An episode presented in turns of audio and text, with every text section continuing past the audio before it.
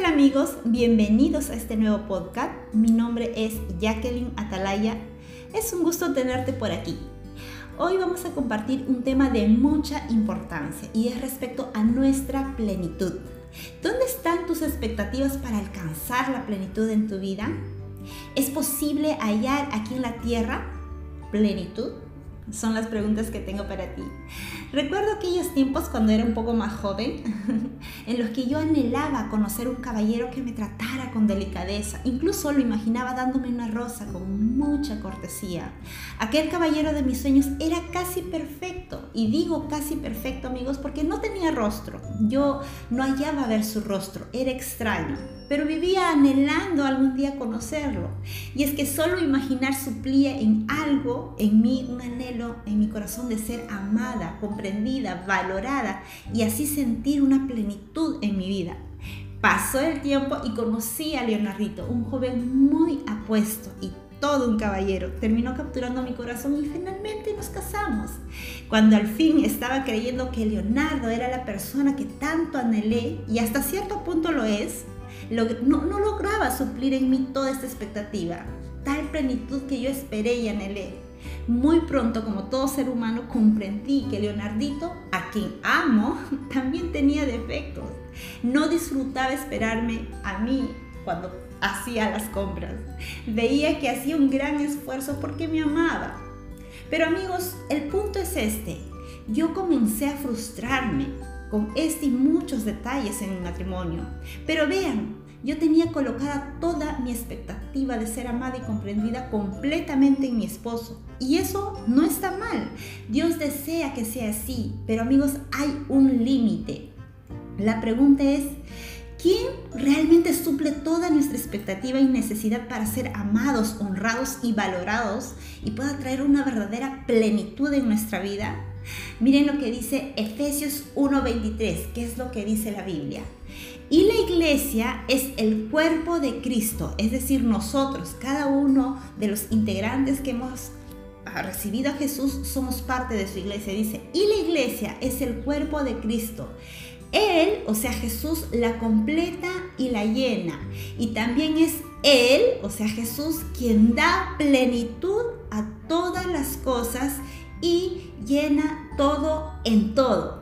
Amigos, no era mi esposo quien tenía que llenar tal plenitud en mí. Mi expectativa estaba en el lugar equivocado. La Biblia dice que es solo Jesús quien llena todo en todo. Esa falta de plenitud que yo experimenté al lado de mi esposo era algo permitido y adrede por Dios para darme cuenta, comprender y entender que no, no era Leonardo, sino Jesús quien tenía que llenar toda expectativa de plenitud en mí. De esta manera Jesús supliría mi necesidad emocional, espiritual y física de una manera perfecta.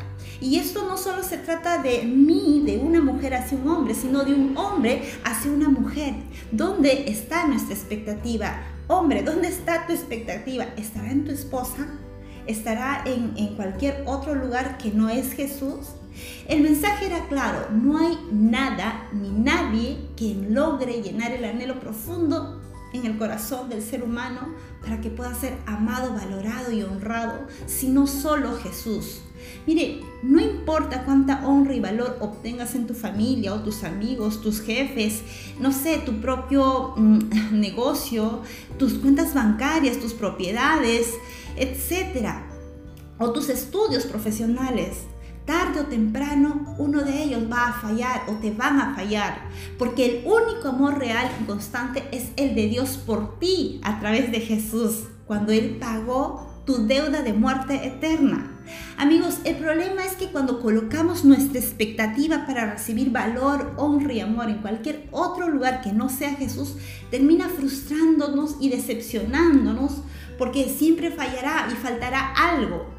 Pero amigos, ese no es lo peor. Lo peor es que nos vamos a perder de experimentar el verdadero e incondicional amor perfecto que está disponible para ti y que viene directamente de Dios para que tú disfrutes aquí en la tierra gracias a la justicia de Jesús cuando pagó el precio en la cruz por ti. Ese es el sentido de su sacrificio. Él pagó el precio para que ahora tú experimentes la verdadera fuente de plenitud a través de Él. La pregunta es, ¿dónde hemos colocado nuestra expectativa para alcanzar plenitud? ¿Dónde está puesto nuestro corazón? ¿Dónde has puesto todo, todo, tu expectativa, tu ser, todas tus emociones, todos tus, tus deseos para lograr sentirte valorado, honrado y amado? Veamos lo que dice en Colosenses 2. Dice del 2, del 6 al 10, dice, por lo tanto, Ahora que recibieron a Cristo Jesús como su Señor, ahora deben de seguir sus pasos arraíguense profundamente en Él y edifiquen toda la vida sobre Él, sobre Jesús. Entonces la fe de ustedes se fortalecerá en la verdad que se les enseñó y rebosarán de gratitud. No permitan que nadie les atrape con filosofías huecas y palabras elocuentes que nacen de pensamientos humanos y no de Jesús pues en Cristo habita toda plenitud de Dios.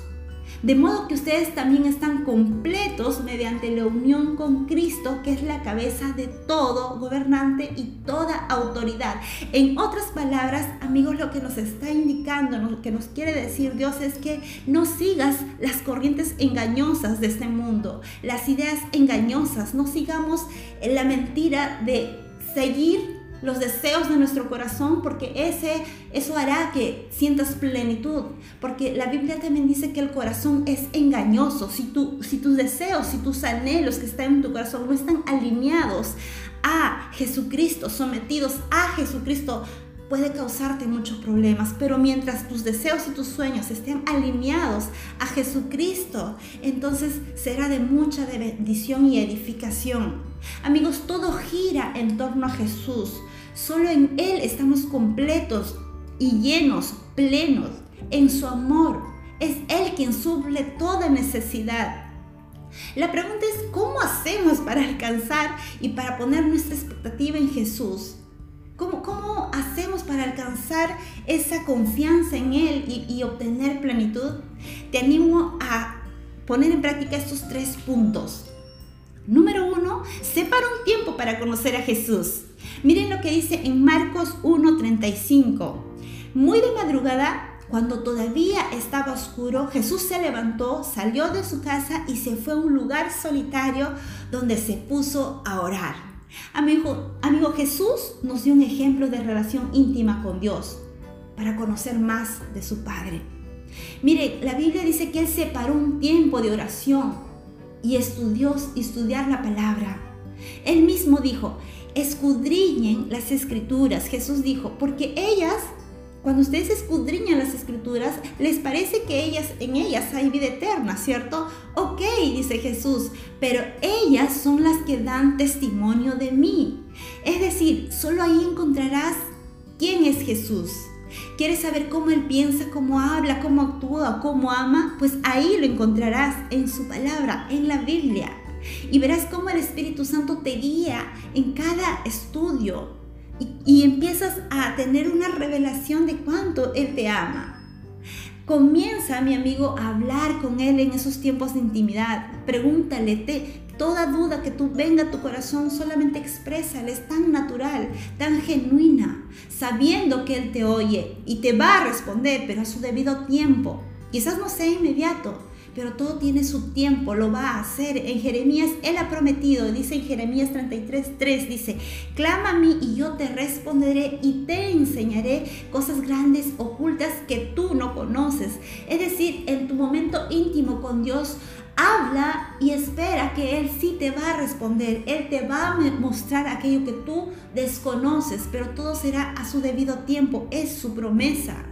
Mis amigos, tener una relación con Dios no tiene que ser algo religioso, algo, o, algo obligado o tienes que seguir parámetros o tienes que hacer de la forma eh, incluso tal cual como hizo Jesús al levantarse a la madrugada. Si no, quizás a ti te gusta correr, pues bien, levántate, sal a correr y con tus audífonos escucha o lee una parte de la Biblia y medita, pregúntale a Dios qué es lo que te quiso decir con este verso, pregunta qué es lo que quieres enseñarme con esto Jesús y habla con Él. No tienes que leerte todo un capítulo, comienza de poco a poco, un verso, dos versos.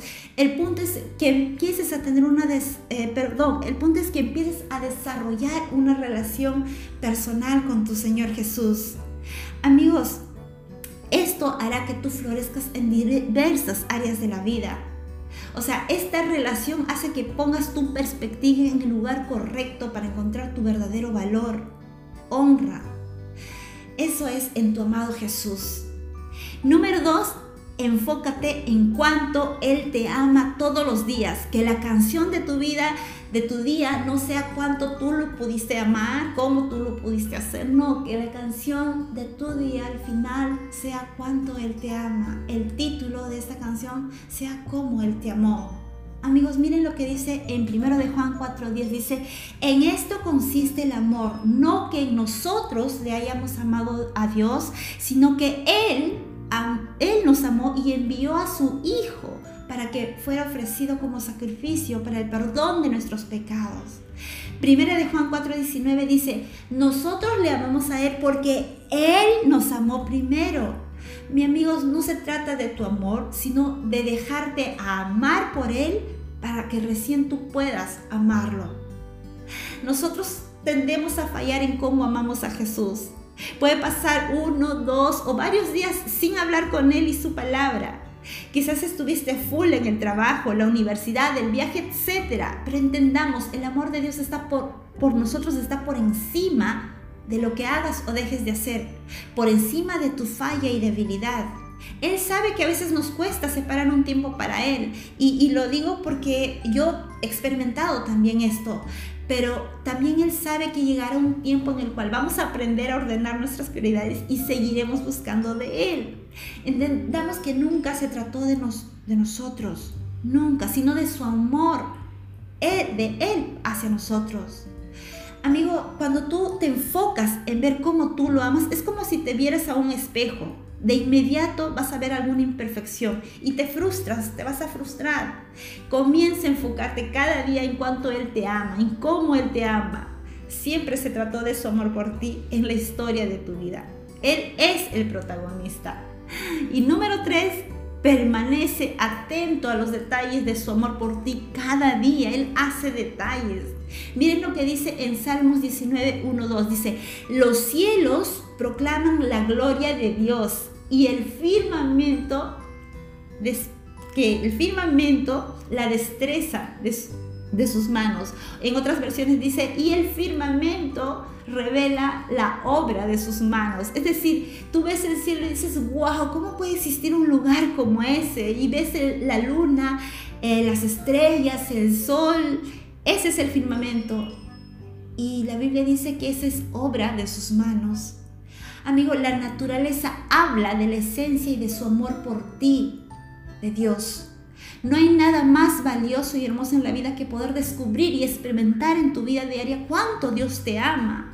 El simple hecho de despertarte es una manifestación de su amor por ti, porque tienes la oportunidad de reír, hablar, comer, ser mejor persona, una sonrisa sincera en tu trabajo, o el sol iluminando tu rostro, un viento fresco rozando tu mejilla, las hojas verdes que caen sobre la luna de tu auto, no sé si les ha pasado, a, a nosotros nos pasa constantemente en el auto cuando mi esposo va manejando, o las flores que captan tu atención cuando saliste al trabajo, la mariposa que se te cruzó, el saludo cordial de alguien que no conocías, que te den una noticia en que ascendiste el trabajo o una tarde hermosa con tu familia de mucha sonrisa, la gran idea que surge de repente cuando optimizas eh, los resultados en tu gerencia, Emprendiste un negocio, te dieron la noticia de que serás papá, mamá. Amigos, estos detalles son destellos de la manifestación del amor de Dios por ti cada día.